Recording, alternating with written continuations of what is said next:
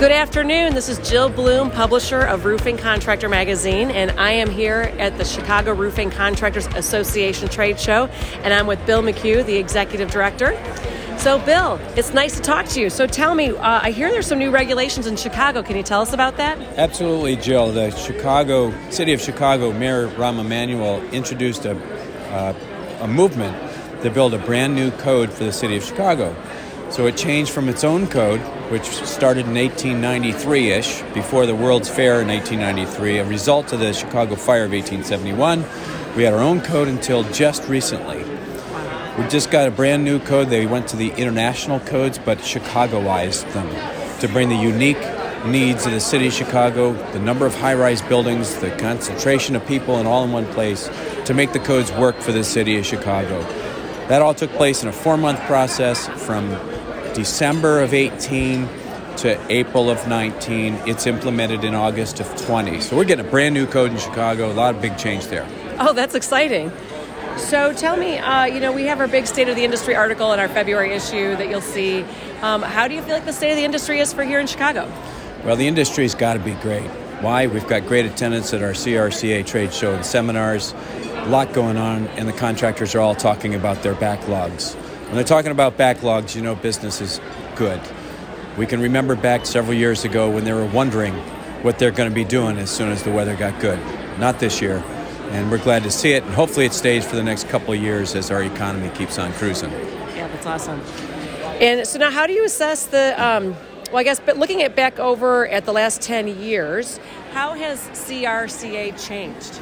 Well, the cool thing about CRCA is that it's continually evolving. Our leadership continues to evolve as generations change. There are many family businesses in the roofing industry throughout the country, throughout North America. And those family businesses are very unique in that many of them have sons and daughters that have gone into those businesses and taken them over from their generation previously. Some of them are on generation 5, 6, 7, 8, and 10. Some are on generation 2.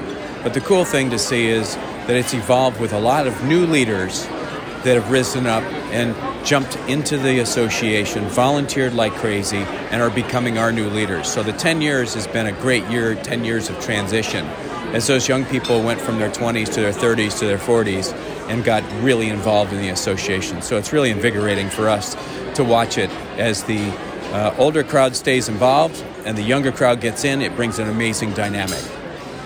That's exciting. Well, I also hear there's some new sessions this year for the architect. How are those going?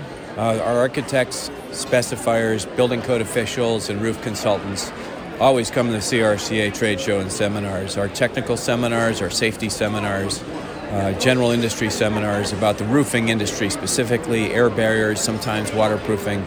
We've got a great trade show lineup lined up this year, and always do every year, and it brings out a great crowd.